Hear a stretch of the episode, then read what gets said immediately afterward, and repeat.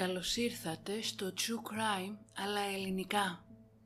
Ένα podcast που θα σας προκαλέσει εφιάλτες, θα σας κάνει να τρομάξετε με το τι είναι ικανός να κάνει ο άνθρωπος και θα σας πάει σε όλο τον κόσμο για να ξετυλίξουμε μαζί σελίδες από γνωστά και άγνωστα εγκλήματα, serial killers και άλλοι τις υποθέσεις.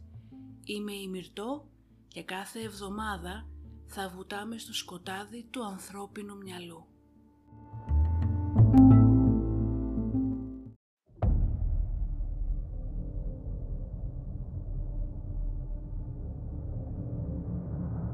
And that's where I cut her open when he told me to. Slave. There's no way around it. Primarily a sexual slave, but nonetheless a physical slave as well. I had no intention of hurting him. I, I couldn't find any way to eat And the girl's you, meat you beat her to death with what? Uh, sledgehammer. We are all evil in some form or another.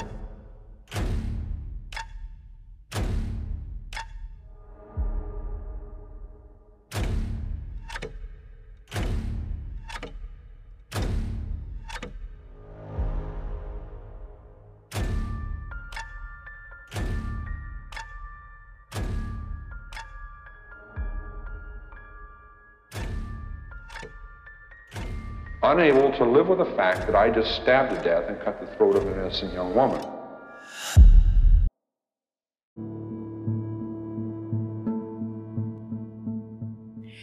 «3 Ιουλίου του 1976 και βρισκόμαστε στην πόλη Ντουίσμπεργκ στο κρατήδιο North Rhine-Westphalia της Δυτικής Γερμανίας. Στην πολυκατοικία της οδού Φρίζενστράσε 24 η κοινή τουαλέτα του τρίτου ορόφου που μοιράζονται οι ένοικοι έχει μπλοκάρει, με αποτέλεσμα η αποχέτευση να έχει μπλοκάρει και να υπάρχει παντού μια άσχημη μυρωδιά. Ο Όσκαρ Μούλερ, ένικος του δεύτερου ορόφου, προσπαθεί να καταλάβει τι γίνεται και πηγαίνει προς την κοινή τουαλέτα. Ξαφνικά κάποιος του χτυπάει την πόρτα. Ο γείτονάς του του λέει να μην χρησιμοποιήσει την τουαλέτα και όταν ο Όσκαρ τον ρωτάει γιατί, αυτός του λέει πως έγδαρε έναν λαγό και πέταξε μέσα τα υπολείμματα με αποτέλεσμα να ξεχυλήσει. Με την περιέργειά του να έχει χτυπήσει κόκκινο, ο Όσκαρ πηγαίνει στην τουαλέτα. Υπολείμματα από κομμένο κρέας, αίμα και κομμάτια ιστών φαίνονται να επιπλέουν. Καλεί έναν υδραυλικό, ο οποίος καταφέρνει και ξεμπλοκάρει την τουαλέτα. Ο Όσκαρ με τον υδραυλικό μαζί κατεβαίνουν στην αυλή του κτηρίου, εκεί όπου τελειώνει ο σωλήνας της αποχέτευσης και με τρόμο βλέπουν πως από τον σωλήνα έχουν ξεβραστεί κομμάτια από έντερα και κάτι που φαίνεται σαν πνευμόνι. Ταυτόχρονα όμως η γειτονιά βρίσκεται εν βρασμό, καθώς την ίδια ημέρα είχε εξαφανιστεί η τετράχρονη Μάριον Κέτερ. Η αστυνομία πηγαίνει από σπίτι σε σπίτι, κάνοντας ερωτήσεις στους γείτονες, προσπαθώντας να συγκεντρώσουν όσες πληροφορίες μπορούν για την μικρή Μάριον.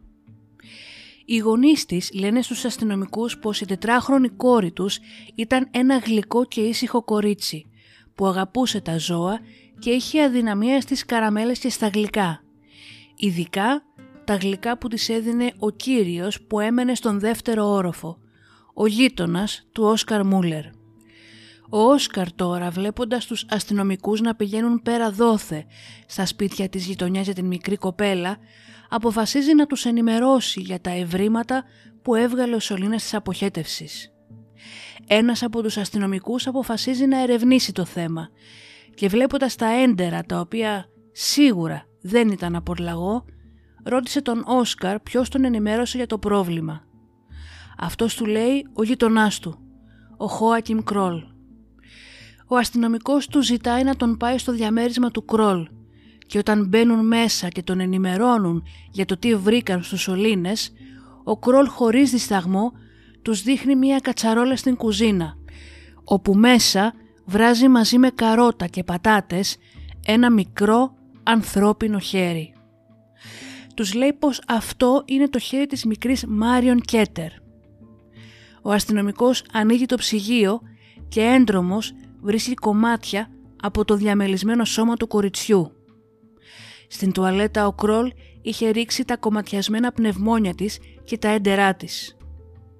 Ο 43χρονος Χόακιμ Κρόλ συλλαμβάνεται την ίδια στιγμή χωρίς καμία αντίσταση και αυτά που ομολόγησε κατά την διάρκεια της ανάκρισής του προκάλεσαν ένα κύμα τρόμου και αηδίας στην Δυτική Γερμανία αλλά και την κατακραυγή της κοινωνίας και της αστυνομίας. Ο Χόακιμ Κρόλ, ένας κοντός, καραφλός, ασήμαντος ανθρωπάκος με γυαλιά και με χαμηλό IQ, ήταν στην πραγματικότητα ένας από τους άγνωστους αλλά τρομακτικούς κατά σειροήν δολοφόνους, κανίβαλους και νεκρόφιλους της Γερμανίας που κατάφερε για 21 ολόκληρα χρόνια να σκοτώνει ανενόχλητος.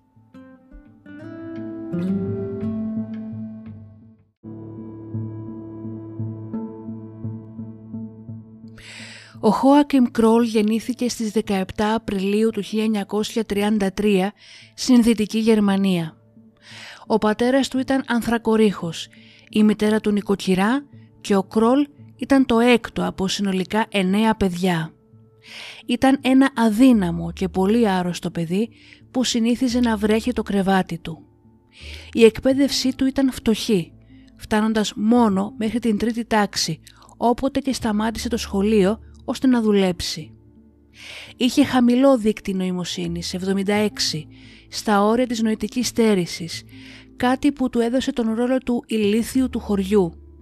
Στην πραγματικότητα όμως ήταν πιο έξυπνος ακόμα και από άλλους διαβόητους δολοφόνους όπως ο Μπάντι ή ο Ντάμερ. Η ενδεκαμελής οικογένεια ζούσε πολύ στριμωγμένα σε δύο μικρά δωμάτια και είχαν πάντα οικονομικές δυσκολίες. Η σχέση του Χόακη με την οικογένειά του ήταν σχεδόν ανύπαρκτη, καθώς δεν μπορούσε να αναπτύξει στενές σχέσεις ακόμα και με τα ίδια του τα αδέρφια. Μέσα στην ίδια του την οικογένεια ήταν μόνος του, γιατί είχε μάθει πως σαν άνθρωπος δεν είχε καμία αξία. Δεν βίωσε καθόλου την μητρική ή την πατρική αγάπη και ως εκ τούτου δεν μπορούσε να αναπτύξει το συνέστημα της αυτοεκτίμησης ήταν αποτραβηγμένος, ντροπαλός, παρήσακτος μέσα στην ίδια του την οικογένεια. Ακόμα και όταν ξεκίνησε το σχολείο και εκεί ένιωθε να μην ανήκει. Λόγω της νοητικής του στέρησης μετατράπηκε σε ζωντανό στόχο για τους συμμαθητές του.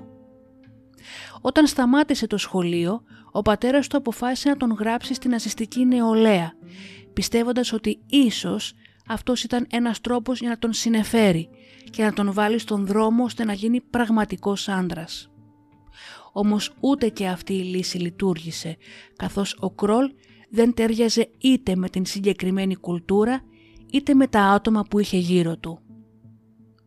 Όταν ήρθε ο κόκκινος στρατός, οι Γερμανοί εκδιώχθηκαν και η οικογένεια Κρόλ ξεκίνησε την οδύσσιά της. Πήγαιναν από μέρος σε μέρος για να μπορέσουν να βρουν ένα σπίτι να μείνουν ένα μέρος να ριζώσουν. Ο Χόακιμ έβλεπε γύρω του γυναίκες να βιάζονται, ανθρώπους να σκοτώνονται, μικρά αγόρια να παίζουν με εκρηκτικά και να σκοτώνονται κατά την διάρκεια του παιχνιδιού. Ως νεαρός είχε ήδη δεχτεί άσχημα και πολλαπλά ψυχολογικά τραύματα.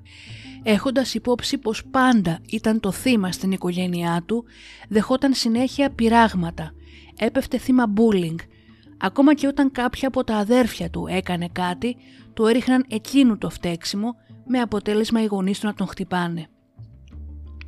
Βλέπουμε ότι σιγά σιγά τα κομμάτια του πάζλ της ζωής του ενώνονται και μπαίνουν στην θέση τους για αυτό που θα ακολουθήσει.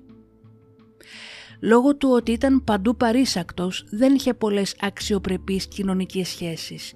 Ήταν αρκετά απομονωμένος και γινόταν όλο και πιο πολύ εσωστρεφής κάτι που είναι πάντα πολύ επικίνδυνο. Κάποια στιγμή το 1947 η οικογένεια Κρόλ κατέφυγε στην Δυτική Γερμανία και ο πατέρας του πιάνεται ως εχμάλωτος πολέμου από τους Ρώσους κατά τη διάρκεια του Δεύτερου Παγκοσμίου Πολέμου. Ο πατέρας όμως δεν θα επέστρεφε ποτέ στην οικογένειά του, αφήνοντας τα παιδιά να φροντίζουν τη μητέρα τους. τότε ο Κρόλ ως έφηβος άρχισε να δουλεύει σε φάρμες, κάνοντας δουλειές στα χωράφια και φροντίζοντας τα ζώα. Ακόμα και εδώ όμως συνέχιζε να είναι θύμα. Όποτε έκανε κάποιο λάθος, οι ανώτεροι του τον χτυπούσαν. Δεν τα πήγαινε ιδιαίτερα καλά με το σκληρό περιβάλλον στα αγροκτήματα, αλλά ούτε και κοινωνικά με τους ανθρώπους γύρω του.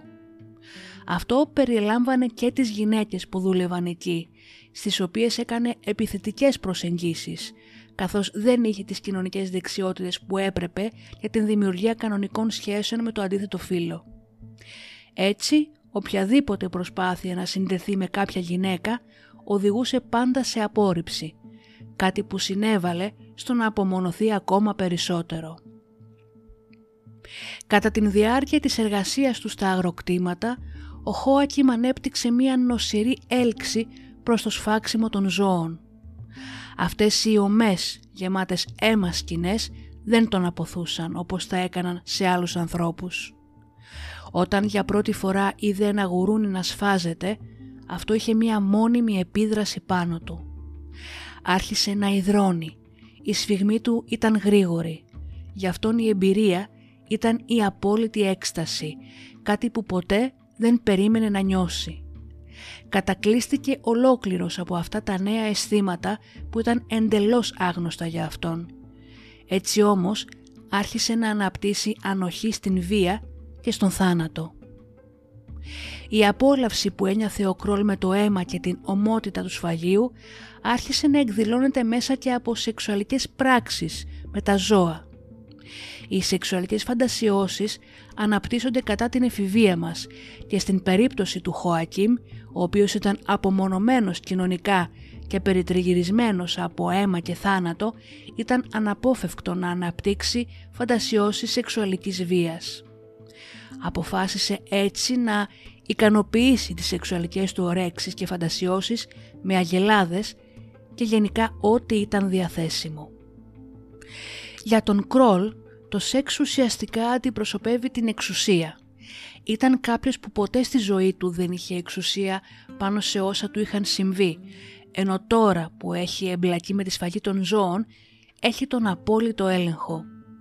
Ζει μια κατάσταση που απολαμβάνει και είναι η πρώτη φορά που έχει την δύναμη να ελέγξει ό,τι συμβαίνει και να απαιτήσει αυτό που θέλει. Όταν στις 21 Ιανουαρίου του 1955 η μητέρα του Κρόλ πεθαίνει, κάτι φαίνεται να σπάει μέσα του και τότε ξεκινάει αυτό το νέο μονοπάτι της μαζικής βίας και της καταστροφής. Οι φαντασιώσεις του άρχισαν να γίνονται ολοένα και πιο τρομακτικές. Όταν αργότερα ζούσε σε μία αιστεία για νέους, έφερε στο δωμάτιό του μία μικρή γάτα. Ήταν περίεργος να δει πώς ήταν το ζώο εσωτερικά. Έτσι πήρε ένα σφυρί, χτύπησε την γάτα με δύναμη και στην συνέχεια της έβγαλε το δέρμα. Με παιδική περιέργεια άρχισε να κοιτάει τα εντόστια του ζώου, κάτι που μας δείχνει πως δεν είχε απολύτως κανένα όριο. Αργότερα μετακόμισε σε ένα διαμέρισμα έξω από το Ντούσμπεργκ, το οποίο γέμισε με φουσκωτές κούκλες του σεξ. Χρησιμοποιούσε αυτές τις κούκλες με τον τρόπο που προοριζόταν να χρησιμοποιηθούν, αλλά πήγαινε και ένα βήμα παραπέρα καθώς αυνανιζόταν πάνω τους και ταυτόχρονα τις στραγγάλιζε. Το κομμάτι του στραγγαλισμού ήταν αυτό που φαινόταν να τον πυροδοτεί και το γεγονός ότι η κούκλα δεν μιλούσε ούτε του αντιστεκόταν. Σύντομα βαρέθηκε τις φουσκωτές κούκλες του και αποφάσισε πως έχει έρθει η ώρα να βρει μια ανθρώπινη σύντροφο για να πραγματοποιήσει τις αρρωστημένες φαντασιώσεις του.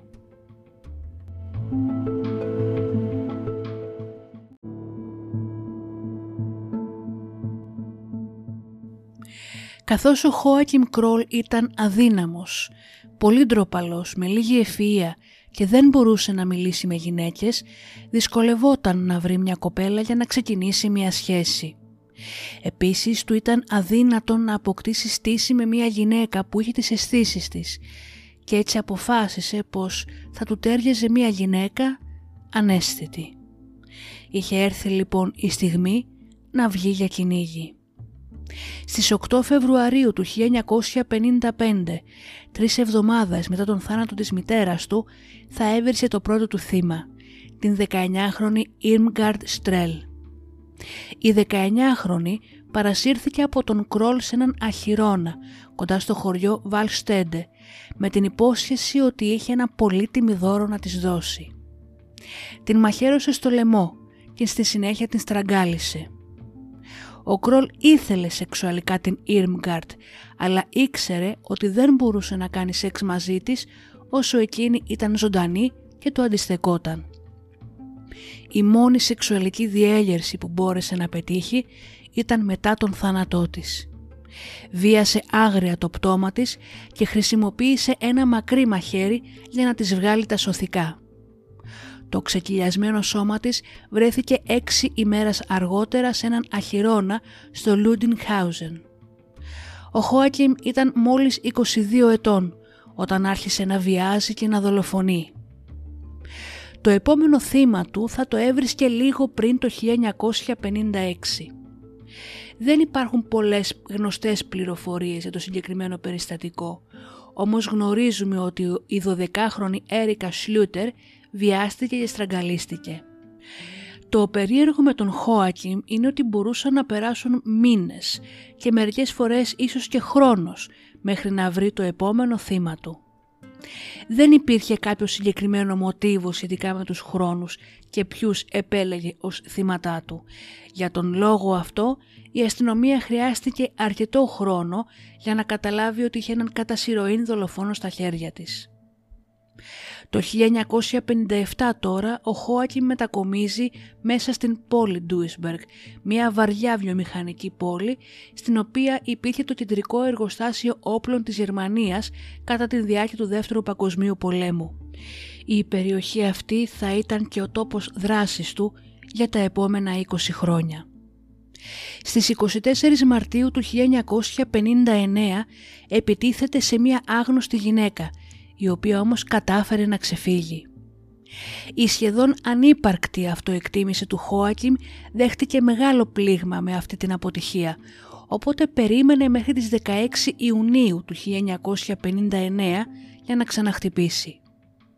Η Κλάρα Φρίντα Τέσμερ, 24 ετών, δολοφονήθηκε στα λιβάδια του Ρήνου ποταμού, κοντά στον Ράινχάουζεν. Η αστυνομία όμως, καθώς δεν είχε καμία ιδέα για τον τρόπο δράσης και τα μοτίβα που ακολουθούσε ο Κρόλ, συνέλαβε κάποιον άλλον άντρα για τη δολοφονία της Κλάρα. Ο άντρας αυτός, υπό την πίεση της αμάβρωσης της φήμης του και της ντροπής, κρεμάστηκε στην φυλακή. Η αστυνομία αυτό το έλαβε ως ένδειξη ενοχής και θεώρησε πως είχαν βρει τον δολοφόνο τους, όμως ήταν απλά μια ευκαιρία για τον Χόακιμ να αναπτερώσει το ηθικό του και να συνεχίσει το αιματηρό του έργο. Έχοντας βρει και πάλι την αυτοπεποίθησή του, ο Κρόλ ξαναχτυπά. Στις 26 Ιουλίου του 1959 η 16χρονη Μανουέλα Νότ θα πέσει θύμα βιασμού και θα στραγγαλιστεί στο City Park του Έσεν, περίπου 20 χιλιόμετρα μακριά από το Ντούσμπεργκ τότε είναι που ο Χόακιμ αλλάζει κάπως τον τρόπο δράσης του. Από καπρίτσιο αποφασίζει να γευτεί την σάρκα της νεαρής κοπέλας και με την πρώτη δοκιμή ανακαλύπτει πως του αρέσει πολύ. Κόβει φέτες από τους γλουτούς και τους μυρούς της για να τα φάει αργότερα. Για αυτόν τον φόνο η αστυνομία συλλαμβάνει αργότερα τον Όρστ Ότο, ο οποίος αρχικά ομολογεί την δολοφονία λόγω μεγάλης πίεσης από την αστυνομία. Ο Ότο τελικά παραπέμπεται σε δίκη και φυλακίζεται για 8 χρόνια. Και πάλι η αστυνομία πιστεύει ότι έκανε τη δουλειά της. Καθώς είμαστε στην δεκαετία του 50 και οι μέθοδοι της αστυνομίας είναι απλές και χωρίς επιστημονικά δεδομένα, οι αστυνομικοί για άλλη μια φορά πιστεύουν ότι έχουν βρει τον δολοφόνο και σταματάνε κάθε προσπάθεια να συνδέσουν τα κομμάτια για να βρουν τον Κρόλ, καθώς δεν έχουν καμία άλλη πληροφορία. Στις 23 Απριλίου 1962 όμως, η 13χρονη Πέτρα Γκίζ θα βιαστεί και θα δολοφονηθεί. Όπως και την προηγούμενη φορά υπάρχουν και εδώ σημάδια κανιβαλισμού. Είχαν κοπεί κομμάτια από τους δύο γλουτούς της, έλειπε ο αριστερός βραχίωνας και το ένα της χέρι. Ο Χόακιμ θεωρούσε αυτές τις περιοχές του ανθρώπινου σώματος ως ένα νόστιμο κομμάτι μπριζόλας. Ήταν ξεκάθαρο ότι ενώ ο Κρόλ απολάμβανε να δολοφονεί νεαρές γυναίκες και παιδιά, είχε μία προτίμηση στα παιδιά και εστίαζε περισσότερο τον χρόνο του εκεί, καθώς ήταν πιο εύκολο να χειραγωγηθούν και να ελεγχθούν. Λίγο καιρό μετά η Μπάρμπαρα Μπρούντερ εξαφανίζεται, όμως το πτώμα της δεν θα βρεθεί ποτέ. Αργότερα μετά την σύλληψή του, ο Κρόλ θα ομολογήσει τον βιασμό και τον στραγγαλισμό της. Στις 4 Ιουνίου του 1962 τώρα, η 13χρονη Μόνικα Τάφελ εξαφανίστηκε στον δρόμο της για το σχολείο. Οι αστυνομικοί βρήκα το πτώμα της σε ένα κοντινό χωράφι με σίκαλη. Από τους γλουτούς της είχαν κοπεί φέτες, καθώς και από το πίσω μέρος των μυρών της. Οι κάτοικοι της πόλης ήταν πλέον εξοργισμένοι και ζήταγαν δικαιοσύνη. Έτσι ο Walter Quaker, ένας 34χρονος παιδόφιλος που έμενε στην περιοχή, χρησιμοποιείται ως αποδιοπομπαίος τράγος. Χωρίς να έχει άλλη επιλογή, ο Quaker αυτοκτονεί σε ένα δάσος έξω από την πόλη. 22 Αυγούστου του 1965 22 Αυγούστου του 1965 και ο Χόακιμ Κρόλ αποφασίζει και πάλι να αλλάξει το μοτίβο του σε μια προσπάθεια να μπερδέψει την αστυνομία η οποία άρχισε να αντιλαμβάνεται τον κανιβαλιστικό χαρακτήρα αυτών των δολοφονιών. Στην πόλη Γκρόζενπάουμ επιτέθηκε σε ένα νεαρό ζευγάρι που φιλιόταν μέσα στο αμάξι τους. Ο Χόακιμ πριν επιτεθεί παρακολούθησε τον νεαρό άνδρα και την κοπέλα του να κάνουν σεξ μέσα στο Volkswagen. Ένιωσε σεξουαλική διέγερση και αποφάσισε πως θα βίαζε το κορίτσι. Έτσι έκοψε τον μπροστινό αριστερό λάστιχο του αυτοκινήτου. Ο νεαρός όμως δεν αντελήφθη τίποτα και ξεκίνησε το αμάξι για να φύγουν. Πήρε όμως μία λάθος στροφή και επέστρεψε στο μέρος που ήταν πριν, εκεί που τους περίμενε ο Κρόλ ο οποίος άρχισε να κουνάει τα χέρια του σαν να αντιμετώπιζε κάποιο πρόβλημα. Ο νεαρός άνδρας τον είδε, σκέφτηκε ότι ίσως χρειαζόταν βοήθεια και σταμάτησε το αυτοκίνητο. Με το που κατέβηκε από το αμάξι, ο Χόακιμ μαχαίρωσε τον νεαρό στο στομάχι. Η κοπέλα βλέποντας τι γινόταν αντέδρασε άμεσα, πάντησε τον γκάζι και προσπάθησε να τον πατήσει, αλλά δεν τον χτύπησε. Αυτή ήταν και η μόνη περίπτωση κατά την οποία ο Χόακιμ Κρόλ σκότωσε άνδρα. Έχοντας γλιτώσει παρατρίχα, ο Χόακιμ αποφάσισε να επιστρέψει στην κλασική του πατέντα λίγο αργότερα, συνεχίζοντας να στοχεύει μικρά παιδιά και εφήβους. 13 Ενάτου του 1966 στην περιοχή Μάρλ, ο Κρόλ βίασε και δολοφόνησε την 20χρονη Ούρσουλα Ρόλινγκ. Ο φίλος της Ούρσουλα, ο Άντοφ Σίκελ, κατηγορήθηκε ψευδός από την αστυνομία για το έγκλημα και αυτοκτόνησε πέφτοντας μέσα στον ποταμό Μάιν στο Βις Μπάντεν. Τρεις μήνες αργότερα στις 22 Δεκάτου του 66 δολοφονήθηκε η πεντάχρονη Ηλώνα Χάρκε. Με υποσχέσεις για γλυκά και σοκολάτες, ο Χόακιμ έπεισε την μικρή να πάρουν μαζί το αστικό τρένο με προορισμό την πόλη Βούπερταλ και μετά ένα λεωφορείο για το Ρέμσάιντ.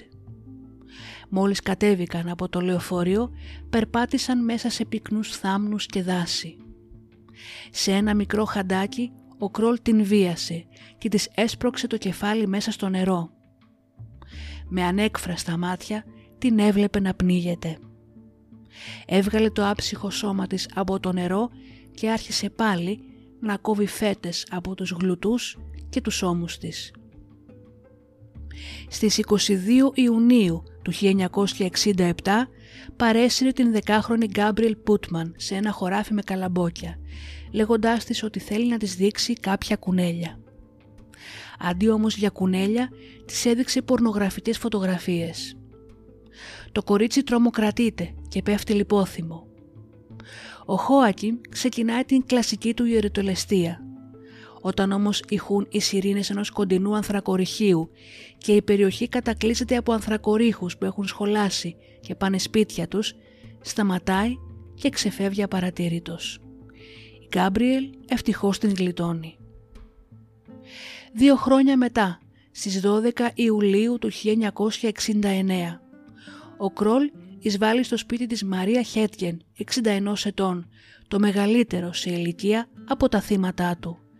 Την στραγγαλίζει θανάσιμα και τοποθετεί το πτώμα της στο χόλ του σπιτιού. 21 Μαΐου του 70, η Γιούτα Ραν επέστρεφε από το σχολείο της και πήρε την κλασική της διαδρομή. Πέρασε από τον σιδηροδρομικό σταθμό Χόιζελ και μέσα από ένα δάσος για να φτάσει σπίτι της. Ο Κρόλ την ακολούθησε μέσα στο δάσος, όπου και την στραγγάλισε μέχρι θανάτου. Το αγόρι της Γιούτα, ο Πίτερ Σέι, ο οποίος είναι και γείτονά της, ορίζεται αυτόματα ύποπτος από την αστυνομία και μπαίνει για έναν χρόνο στη φυλακή. Μετά την δολοφονία της Γιούτα, ο Κρόλ για αρκετό καιρό δεν ένιωθε την έντονη επιθυμία να σκοτώσει και έτσι για τα επόμενα έξι χρόνια δεν έγινε καμία δολοφονία. Στις 8 Πέμπτου του 76 όμως ξαναχτυπά. Στην πόλη Ντινσλάκεν μια περιοχή 23 χιλιόμετρα μακριά από το σπίτι του, βίασε και στραγγάλισε την δεκάχρονη Κάριν Τόπφερ. Ο Γιόακιμ ήταν πλέον μεσήλικας. Μετά από δέκα περίπου χρόνια που έμενε στο διαμέρισμά του, είχε γίνει δημοφιλής με τα παιδιά της γειτονιάς. Τους έδινε συχνά γλυκά και τους έλεγε ανέκδοτα. Τα παιδιά τον φώναζαν θείο Χοακίμ και αυτός τα καλούσε μέσα στο διαμέρισμά του για να δούνε την συλλογή του με κούκλες και μικρά παιχνίδια. Ο Κρόλ βλέποντας τα μικρά παιδιά να παίζουν ένιωθε χαρά, ειδικά όταν παρατηρούσε τα μικρά κορίτσια. Οι γονείς δεν είχαν κανένα λόγο να ανησυχούν, ούτε ποτέ κανείς τους έκανε παράπονα που τα μικρά παιδιά μαζεύονταν στο διαμέρισμά του. Για αυτούς ο Χόακιμ ήταν ένας άκακος και μοναχικός ανθρωπάκος που του άρεσε να κάνει χαρούμενα τα μικρά παιδιά. Γιατί λοιπόν να υπάρχει η παραμικρή ανησυχία. Αν το καλοσκεφτούμε, είναι ανήκουστο το γεγονός ότι ο Χόακιμ κατάφερε να δολοφονήσει τόσα άτομα και ταυτόχρονα να είναι κυριολεκτικά αόρατος για την αστυνομία για 21 χρόνια.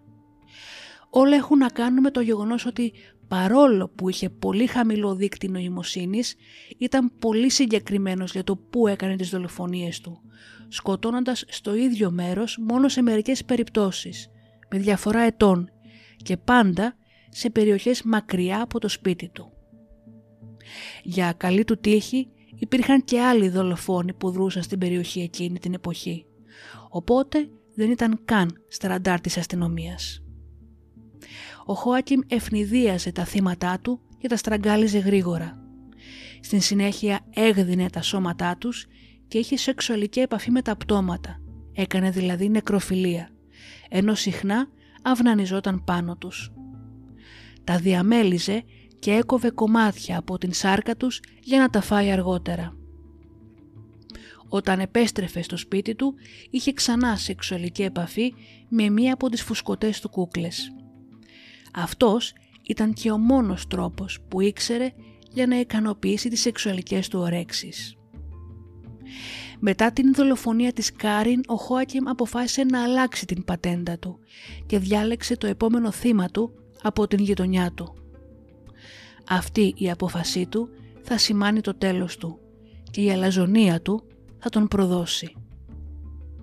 Οπότε όταν στις 3 Εβδόμου του 1976 η τετράχρονη Μάριον Κέτερ θα εξαφανιστεί από το πάρκο της γειτονιάς, κανείς δεν θα υποψιαστεί τον Χόακιμ Κρόλ. Την επόμενη ημέρα όμως, όσο οι αστυνομικοί βρίσκονταν στην περιοχή κάνοντας ερωτήσεις για την Μάριον, θα πέσουν πάνω στον αλαφιασμένο Όσκαρ Μούλερ, ο οποίος θα τους αναφέρει τα περίεργα ευρήματά του στην κοινή τουαλέτα, αλλά και στον σωλήνα της αποχέτευσης. Μετά από έλεγχο του αστυνομικού και στις δύο εγκαταστάσεις θα δει ξεκάθαρα πως έχει να κάνει με ανθρώπινα υπολείμματα και ένας υδραυλικός μαζί με έναν ιατροδικαστή έρχονται άμεσα στην πολυκατοικία της οδού Φρίζενστράσε όπου μένει ο Κρόλ. Επιβεβαιώνοντας πως είναι ανθρώπινα υπολείμματα, ο αστυνομικός ζητάει να ελέξει το διαμέρισμα του Χωακίμ. Βλέπει μια κατσαρόλα να σιγοβράζει. Με το που παίρνει το κουτάλι στο χέρι του ο αστυνομικός, ο Κρόλ ομολογεί χωρίς δισταγμό πως η συνταγή για την σούπα αυτή αποτελείται από ένα κομμένο χέρι και μικρά κομμάτια σάρκας μαζί με πατάτες και καρότα. Κατά την ανάκρισή του στο αστυνομικό τμήμα, ο Κρόλ παραδέχτηκε ότι σκόντισε την Μάριον Κέτνερ και έδωσε λεπτομέρειες για άλλες 14 δολοφονίες και μία απόπειρα δολοφονίας τις τελευταίες δύο δεκαετίες. Μιλώντας ακατάπαυστα, έδωσε στους αστυνομικούς λεπτομερή περιγραφή των δολοφονιών του, με όλες τις αειδιαστικές λεπτομέρειες και φαινόταν ξεκάθαρα όσο μιλούσε πως καφιόταν για τα εγκλήματά του. Είπε ότι συχνά έκοβε μερίδες σάρκας από τα θύματά του για να τα μαγειρέψει και να τα φάει, ισχυριζόμενος ότι το έκανε για να εξοικονομήσει λεφτά από τους λογαριασμούς του Παντοπολίου. Με άλλα λόγια είπε πως δολοφόνησε τόσα άτομα επειδή ήθελε να ξοδεύει λιγότερα λεφτά σε ψώνια. Δήλωσε επίσης ότι ο κανιβαλισμός των μικρών παιδιών ήταν το μόνο φαγητό που έβρισκε πραγματικά ικανοποιητικό. Όσο βρισκόταν υποκράτηση πίστευε ότι επρόκειτο να κάνει μία απλή επέμβαση για να θεραπευτεί από τις κανιβαλιστικές του ορμές και από στη συνέχεια θα έβγαινε από την φυλακή υγιής. Πίστευε πως ο κανιβαλισμός του ήταν απλά μια αρρώστια η οποία μέσα στην φυλακή θα λυτρευόταν και μετά θα έβγαινε για να συνεχίσει την ζωή του. Αντί αυτού όμως κατηγορήθηκε για οκτώ φόνους και μία απόπειρα ανθρωποκτονίας. Τον Απρίλιο του 1982, μετά από μία δίκη συνολικά 150 ημερών, καταδικάστηκε για όλες τις κατηγορίες και η ποινή του ήταν 9 φορές ισόβια. Δεν έμεινε όμως για πολύ, καθώς το 1991, όσο βρισκόταν στην φυλακή Ράινμπαχ, πέθανε από καρδιακή προσβολή.